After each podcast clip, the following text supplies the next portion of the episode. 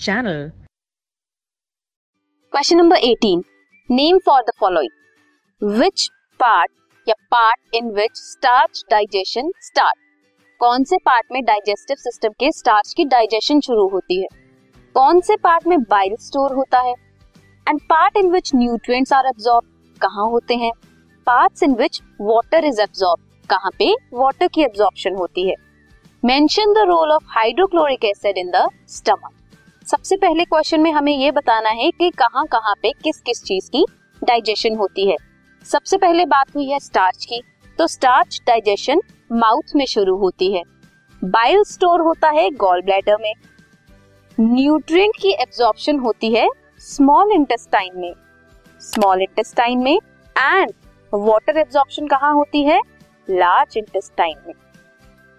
Next is hydrochloric acid का क्या role है? स्टमक में। स्टमक में हाइड्रोक्लोरिक एसिड एक्टिवेट करते हैं इनएक्टिवेटेड एंजाइम्स को। इनएक्टिवेटेड एंजाइम्स में आ गया, जैसे पेप्सिनोजन कन्वर्ट होता है। पेप्सिनोजन इज़ इनएक्टिव एंजाइम वो कन्वर्ट होता है एक्टिव एंजाइम पेप्सिन में। Pepsin breaks up the peptides from the protein क्या करता है पेप्सिन फर्दर प्रोटीन से पेप्टाइड्स की ब्रेक डाउन करता है। So this question was question number 18